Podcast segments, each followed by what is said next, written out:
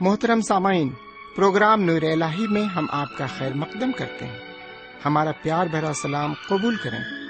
ہمیں یقین ہے، بفضل خداوند کریم آپ خوش خرم ہوں گے۔ ان دنوں ہم مقدس بائبل کے نئے عہد نامے سے رسولوں کے اعمال یعنی نئے عہد نامے کی پانچویں کتاب کا مطالعہ کر رہے ہیں۔ اس کتاب کا خاص مقصد یہ بتانا ہے کہ یسو کے ابتدائی پیروکاروں نے روح القدس کی رہنمائی میں یسو کی خوشخبری کو یروشلم اور پورے یہودیہ اور سامریا میں، بلکہ زمین کی انتہا تک کیسے پھیلایا؟ اس کتاب کو ہم تین حصوں میں تقسیم کر سکتے ہیں۔ نمبر ایک، مسیح یسو کے خوشخبری کی تبلیغ اور کلیسیا کا ارتقا نمبر دو، یسو کے آسمان پر اٹھائے جانے کے بعد یروشلم میں مسیحی مہم کا آغاز۔ نمبر تین فلسطین اور روم تک تبلیغ۔ آئیے ہم اپنے وقت کے ہمراہ اس مطالعے میں آگے بڑھیں اور روحانی تقویت حاصل کریں۔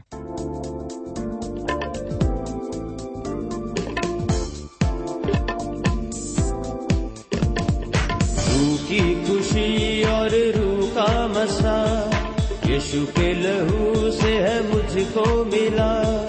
روح کی خوشی اور روح کا مسا یشو کے لہو سے ہے مجھ کو ملا۔ یہی ہے خزانہ میرا مانو متا۔ یہی ہے خزانہ میرا مانو متا۔ آؤ ہم گائیں سارے ہالیا لویا کی خوشی اور رو کا مسا۔ یشو کے لہو سے ہے مجھ کو ملا۔ رو کی خوشی اور رو کا مسا۔ یشو پہ لہو سے مجھ کو ملا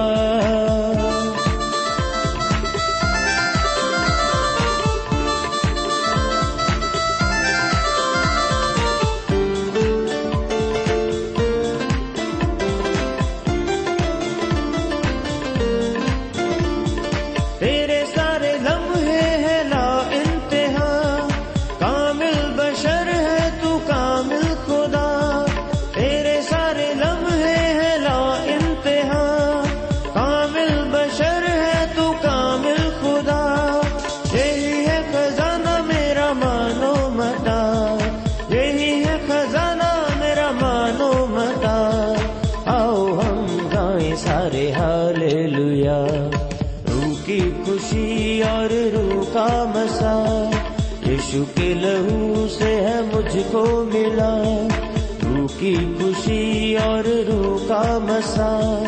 یشو کے لہو سے ہے مجھ کو ملا۔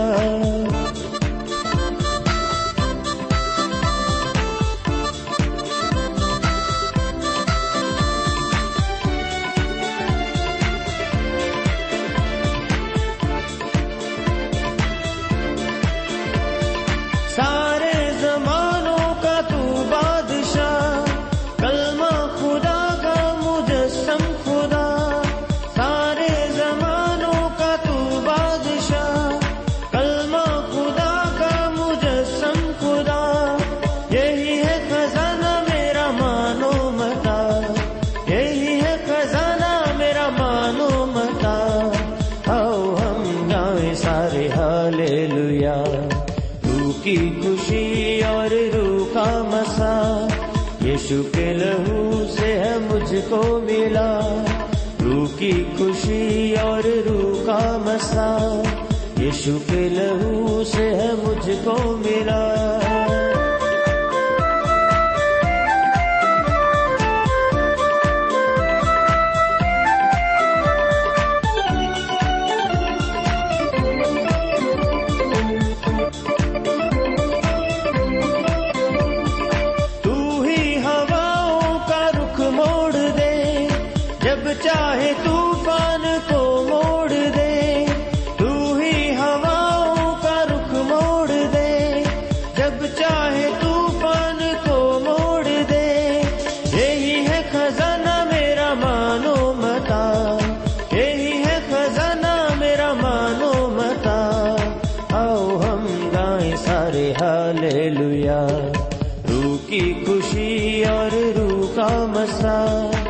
یشو کے لہو سے ہے مجھ کو ملا، روح کی خوشی اور روح کا مسا۔ یشو کے لہو سے ہے مجھ کو ملا۔ خدا کے کلام کو لے کر ایک بار پھر آپ کے درمیان حاضر ہوں۔ سلام قبول فرمائیے۔ سامعین، ہم شکر گزار ہیں کہ ایک اور موقع ہمیں ملا ہے تاکہ ہم اس کے کلام پر غور کر سکیں۔ تو اس سے پہلے کہ ہم کلام کو کھولیں اور آپ کی خدمت میں کچھ عبارت پیش کریں۔ آئیے ہم ایک چھوٹی سی دعا مانگیں۔ ہمارے پاک پروردگار رب العالمین، ہم شکر گزار ہیں کہ تو نے ہمیں زندگی بخشی ہے اور ہمیں سلامت رکھا ہے کہ ایک بار پھر ہم تیرے قدموں پر بیٹھیں اور اپنی روحانی تقویت کے لیے تیرے کلام کو سنیں۔ یقیناً تو ہمیں روزانہ اپنے کلام کے ذریعے مضبوطی بخشتا ہے۔ ہمارے ایمان کو بڑھاتا ہے۔ ہمارے ایمان کو اور زیادہ مکمل کر۔ ہمیں یگانگت دے اور خداون ہمیں بھائی چارہ دے۔ ساتھ ہی ساتھ ہماری جسمانی ضرورتوں کو بھی پورا کر۔ ہمارے عزیز قریبوں میں اگر کوئی بیمار ہے تو خداون اسے بھی تو شفا دے۔ آج کے مطالعے میں تیری برکت ہو۔ ایک ایک لفظ ہماری سمجھ میں آئے۔ یہ دعا ہم اپنے سرکار دعالم جناب سیدنا یسو مسیح کے وسیلے سے مانگتے ہیں۔ آمین۔ سمین آج کے مطالعے میں ہم اٹھائیسویں باپ پر غور کریں گے۔ اور یہاں پر میرے بھائی، اس باپ کے تحت ہم جن خاص باتوں پر غور کریں گے، وہ اس طرح ہیں۔ نمبر ایک ملیتے جزیرے میں یعنی مالٹا ٹاپو پر جناب پولس کا عظیم استقبال۔ دوسری، اس جزیرے پر جناب پولس کی بشارتی خدمت۔ تیسری، روم میں پولس کی آمد۔ چوتھی، روم کی جیل میں یہودیوں اور غیر یہودیوں کے درمیان انجیل کی منادی کرنا۔ میرے بھائی، آپ کو معلوم ہو کہ یہ انجیل کی بشارت خدمت کبھی بند نہیں ہوگی۔ جی ہاں یہ بشارتی خدمت کبھی بند نہیں ہوگی۔ یہ حضور کریم جناب سیدنا مسیح کے وقت سے شروع ہوئی ہے اور ان کی دوسری آمد کے وقت تک چلتی رہے گی۔ بہر کیف آگے بڑھتے ہیں اور پہلی آیت کو سنتے ہیں، اٹھائیسویں باپ کی پہلی آیت۔ جب ہم پہنچ گئے تو جانا کہ اس ٹاپو کا نام ملیتے ہے۔ سمن جس ٹاپو پر یہ لوگ پہنچے اس ٹاپو کو آج کی زبان میں مالٹا کہا جاتا ہے۔ اور جس کھاڑی پر یہ حادثہ پیش آیا، اس کو سینٹ پال کی کھاڑی کہا جاتا ہے۔ سیکنڈ ورلڈ وار کے وقت اس جگہ پر سب سے زیادہ بم برسائے گئے تھے، کیونکہ یہ جگہ ایک جنگلی اور سیاسی میدان بن گئی تھی۔ سمن اگر آپ غور کریں تو اس جہاز کے ٹوٹنے اور جناب پولس کے مالٹا ٹاپو پر پہنچنے میں ہم خدا کی مرضی اور اس کے منصوبے کو دیکھتے ہیں۔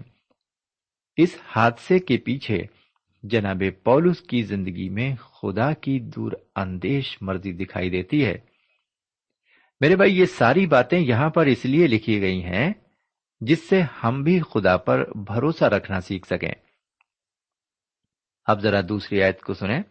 لکھا ہے اور ان اجنبیوں نے ہم پر خاص مہربانی کی، کیونکہ میں کی جھڑی اور جاڑے کے سبب سے انہوں نے آگ جلا کر ہم سب کی خاطر کی۔ سمین ابھی تک تو ہماری زندگی میں سمندری طوفان کے سبب سے بڑی کشمکش میں پڑی ہوئی تھی۔ جی ہاں ہماری زندگی بڑی کشمکش میں تھی ان طوفانوں کی وجہ سے، لیکن اب کچھ اطمینان کی سانس لے سکتے ہیں۔ کیونکہ جناب لوکا لکھتے ہیں کہ مالٹا ٹاپو کے آدی واسیوں نے جناب پولس اور دیگر مسافروں پر خاص مہربانی کی۔ اس ٹاپو کے لوگ باربیرین کہلاتے تھے۔ باربیرین کا مطلب ہے یونانی زبان نہ جاننے والا۔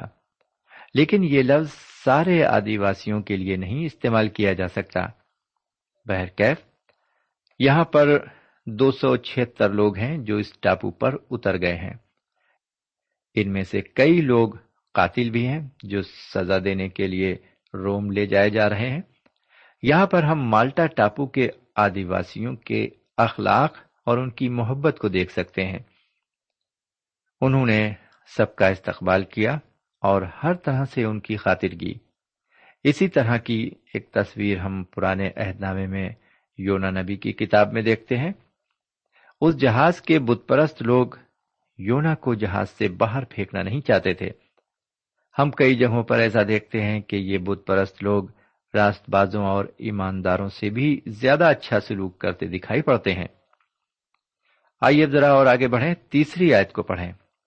لکھا ہوا ہے، جب پولس نے لکڑیوں کا گٹھا جمع کر کے آگ میں ڈالا تو ایک سانپ گرمی پا کر نکلا اور اس کے ہاتھ میں لپٹ گیا۔ میرے بھائی، ہم مرکز اور لوکا کی انجیل میں پڑھ چکے ہیں کہ ایماندار سانپوں کو اٹھا لیں گے اور انہیں کوئی نقصان نہیں پہنچے گا۔ اس کا مطلب یہ ہوا کہ خدا ایک ایماندار کی ہر حالت میں مدد کرے گا۔ اس لیے سبھی مومنین کو یہ اچھی طرح معلوم ہونا چاہیے کہ وہ شیطان کی ہر بری چال کا سامنا کر سکتے ہیں۔ کیونکہ جناب سیدنا مسیح نے اپنے شاگردوں کو بتایا کہ جو تمہارے اندر ہے یعنی خدا کا پاک روح، اس سے جو تمہارے باہر ہے یعنی شیطان، اس سے زیادہ طاقتور ہے۔ لیکن میرے پیارے بھائی بہن، یہاں پر آپ کو ایک نیک صلاح یہ دینا چاہوں گا کہ آپ جان بوجھ کر سانپ کو مت اٹھا لیں یا جان بوجھ کر زہر کا پیالہ نہ پی لیں۔ ایک بار میرے ساتھ کچھ لوگوں نے ایسا کرنا چاہا تھا۔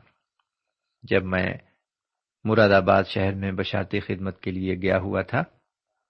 ایک دن شام کو میری قیام گاہ پر کچھ لوگ آ گئے اور بازد ہو کر یہ کہنے لگے کہ اگر آپ ایماندار ہیں تو ہم زہر کا پیالہ لائے ہیں، اسے پی لیجیے۔ اگر آپ نہیں مرے تو ہم سمجھ لیں گے کہ آپ ایماندار ہیں۔ میرے بھائی، آپ کبھی خدا کو آزمانے کے لیے ایسی بھول مت کیجیے گا۔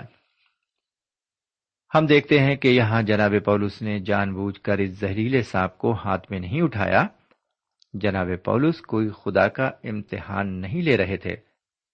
اگر آپ غلطیوں کے خط کو پڑھیں تو وہاں پر جناب پولس اپنے بدن میں چبھے کانٹے کی بات کرتے ہیں۔ کہا جاتا ہے کہ یہ کانٹا جناب پولس کی کمزور آنکھیں تھیں۔ ان کی نگاہ بہت کمزور ہو گئی تھی۔ اور جب وہ لکڑیاں اٹھا رہے تھے تو ان کے ساتھ سانپ بھی آ گیا اور ان کے ہاتھ میں لپٹ گیا۔ اور پولس اس سانپ کو بالکل نہیں دیکھ پائے۔ لیکن خدا و کی آنکھ جناب پولس پر لگی ہوئی تھی۔ یہاں ایک بات اور ہمارے سامنے آتی ہے۔ وہ یہ کہ جناب پولس کوئی سست آدمی نہیں تھے، وہ بہت کچھ کرنے کی دھن میں رہتے تھے۔ وہ خود بتاتے ہیں کہ وہ پیشے سے ٹینٹ میکر یعنی تمبو بنانے والے تھے۔ بہرکیف، آپ اس مالٹا ٹاپو کی سردی اور ٹھٹرن کا احساس نہیں کر سکتے۔ وہاں بہت سردی تھی۔ اس سردی سے بچنے کے لیے انہیں آگ کا سہارا لینا پڑا۔ اس سردی کی وجہ سے یہ زہریلا سانپ بھی اس کے اندر چھپا بیٹھا تھا۔ لیکن جب آگ کی گرمی اس تک پہنچی تو وہ بھی حرکت میں آ گیا اور پولس کے ہاتھ میں لپٹ گیا۔ میرے بھائی اس زہریلے سانپ نے نہ صرف جناب پولس کو کئی بار ڈسا، بلکہ ان کے ہاتھ میں بھی لپٹ گیا۔ اب ذرا چوتھی آیت کو سنیے۔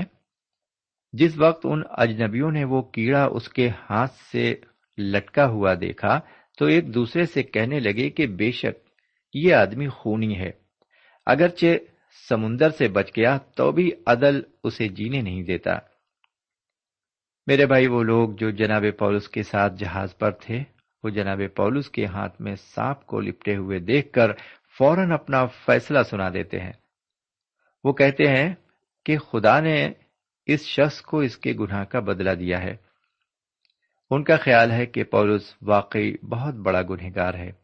وہ سمندر سے تو بچ گیا، لیکن خدا کا عدل اسے نہیں چھوڑتا۔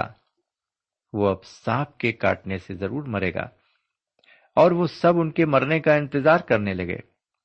میرے بھائی بہن۔ اسی طرح اگر آپ خدا پر ایمان رکھتے ہیں اور آپ کسی مصیبت میں پھنس جائیں، تو بہت سے لوگ آپ کی بربادی کا انتظار کریں گے۔ میرے بھائی، وہ لوگ جو جناب پولس کے ساتھ تھے، ان کے مرنے کی بات کیوں سوچ رہے تھے؟ میرے بھائی، وہ اپنے تجربے کے مطابق ایسا سوچ رہے تھے، کیونکہ ان کے درمیان ایسا ہی ہوتا ہے۔ سمجھ ذرا غور کیجیے کہ یہ بت پرست لوگ بھی انصاف کے متعلق کتنے زیادہ فکر مند ہیں۔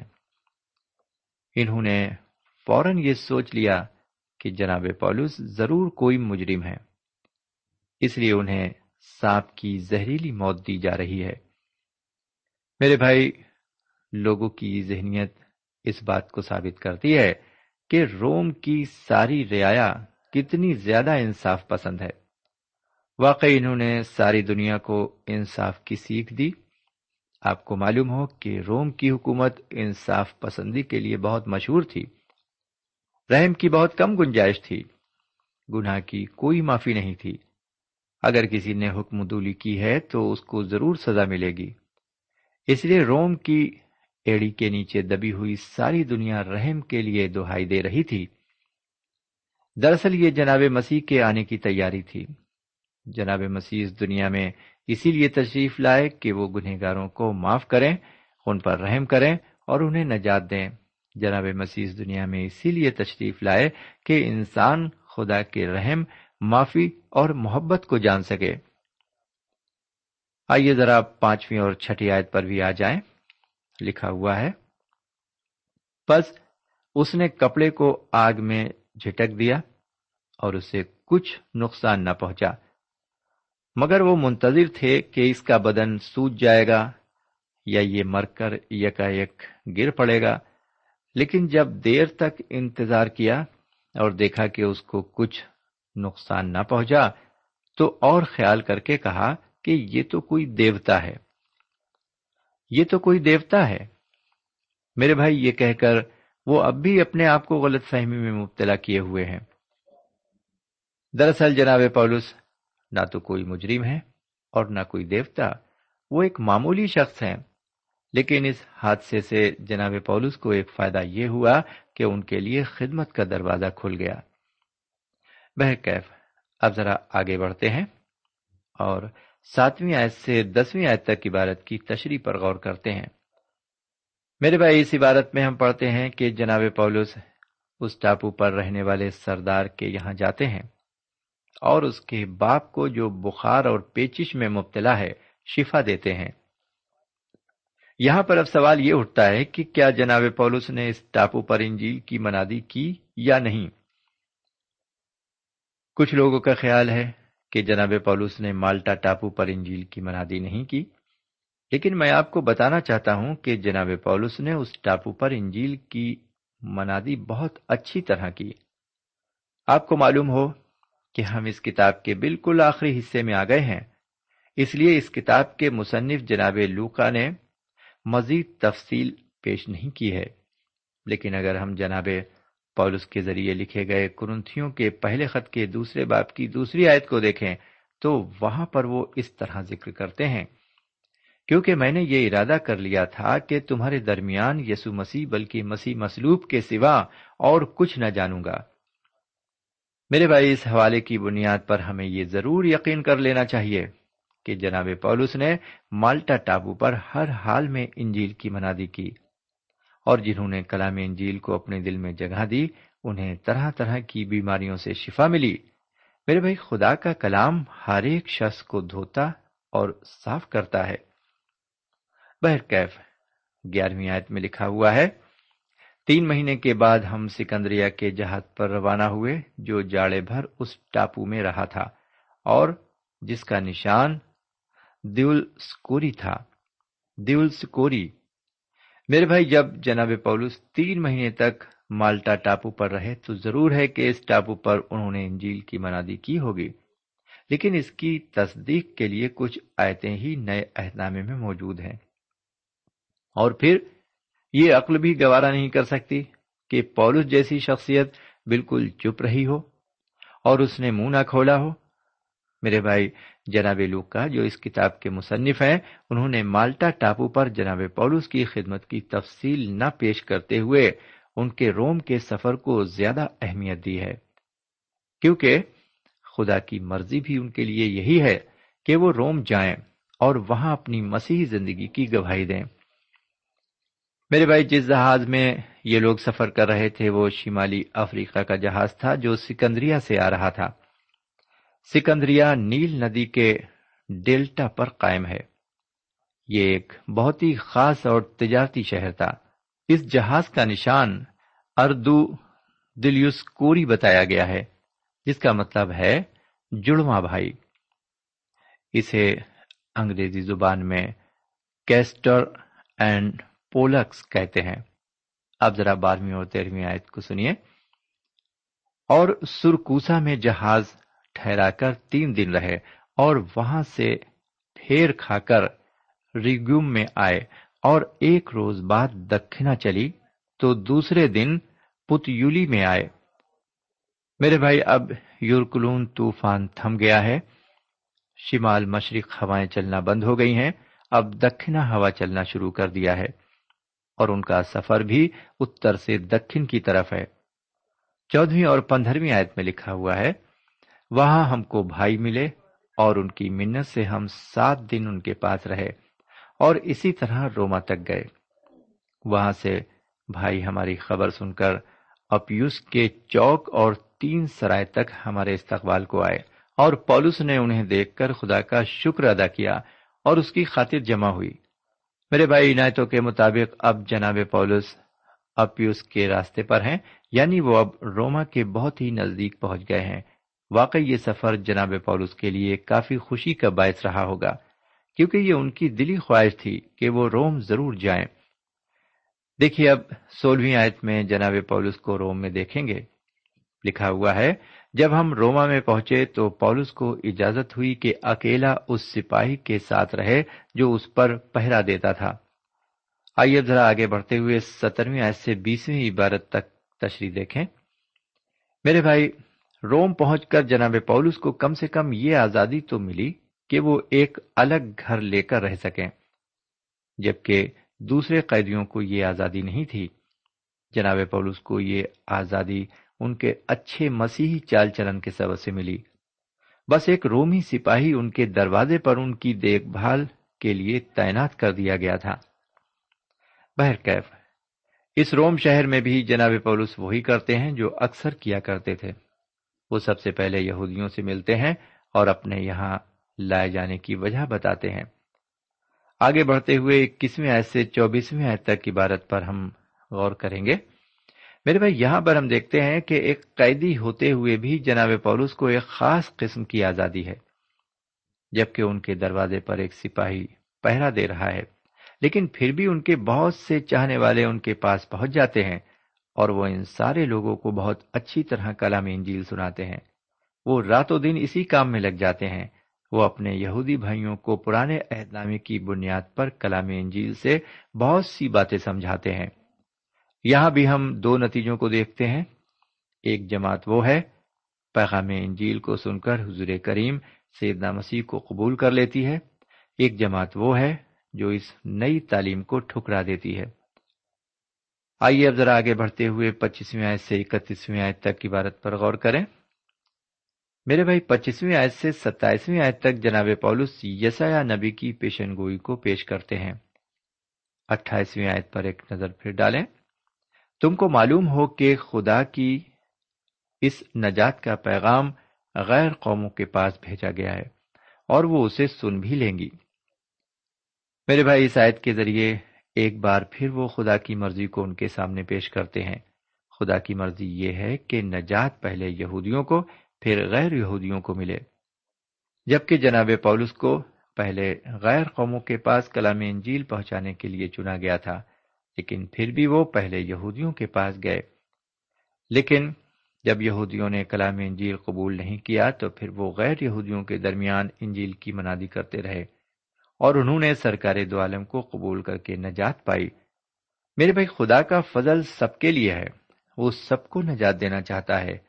جو کوئی بھی حضور کریم جناب سیدنا مسیح کی سلیب پر ایمان لاتا ہے سلیبی موت پر ایمان لاتا ہے اور جو کوئی ان کے قبر میں سے جی اٹھنے کا اقرار کرتا ہے، وہ نجات پاتا ہے۔ اب ذرا تیسویں آیت سے اکتیسویں آیت تک عبارت کو ہم پڑھ لیں تو اچھا رہے گا۔ اور وہ پورے دو برس اپنے کرائے کے گھر میں رہا اور جو اس کے پاس آتے تھے، ان سب سے ملتا رہا اور کمال دلیری سے بغیر روک ٹوک کے خدا کی بادشاہی کی منادی کرتا اور خدا سے مسیح کی باتیں سکھاتا رہا۔ میرے بھائی، روم میں جناب پولس نے ایک گھر کرائے پر لے کر اس میں اپنا وقت گزارا۔ وہاں رہ کر انہوں نے خدا کی مرضی کو اور اپنی خدمت کو پورا کیا۔ وہ روم کے باشندوں کو برابر انجیل کے بارے میں بتاتے رہے۔ اس طرح یہاں پر امال کی کتاب کا مطالعہ ختم ہوتا ہے۔ میرے بھائی، یہاں پر واقعی میں یہ امال کی کتاب جسے ہندی میں پریرتوں کے کام کہتے ہیں ختم ہوتی ہے۔ ہم نے اس کتاب میں دیکھا کہ خدا نے ہماری بڑی مدد کی اور ہمیں طرح طرح کی باتوں سے گزارا، نئی نئی باتیں ہمیں سیکھنے کو ملی۔ میرے پیارے بھائی بہن اور میرے پیارے بزرگ، اب ہم آپ کی خدمت میں ایک نئی کتاب کو پیش کریں گے۔ وہ کتاب کون سی ہوگی؟ یہ آپ کو اگلے پروگرام میں پتا چلے گا۔ اور میں آپ سے پھر یہی کہوں گا چاہے بھلے ہی آپ کو یہ بات تھوڑی سی ناگوار لگے کہ آپ مجھے ایک خط ضرور لکھیں گے۔ جی ہاں میں بار بار آپ سے یہ درخواست کروں گا کیونکہ یہ میرا مسیحی مزاج ہے۔ میں اس مزاج کے بس میں ہوں۔ میں بار بار آپ سے یہ کہوں گا کہ آپ اپنی رائے سے ہمیں ضرور نوازیں۔ میں انتظار کروں گا۔ میرے بھائی، واقعی میں خدا کا کلام ہمارے لیے ہماری روح کے لیے ایک تقویت ہے۔ ہم جسمانی طور سے بہت سی چیزیں لے کر اپنے جسم کو مضبوط کر سکتے ہیں۔ جی ہاں بہت سی چیزیں ہیں جس کے ذریعے ہم اپنی جسم کو مضبوط کر سکتے ہیں، لیکن اپنی روح کے لیے ہم کیا کر سکتے ہیں؟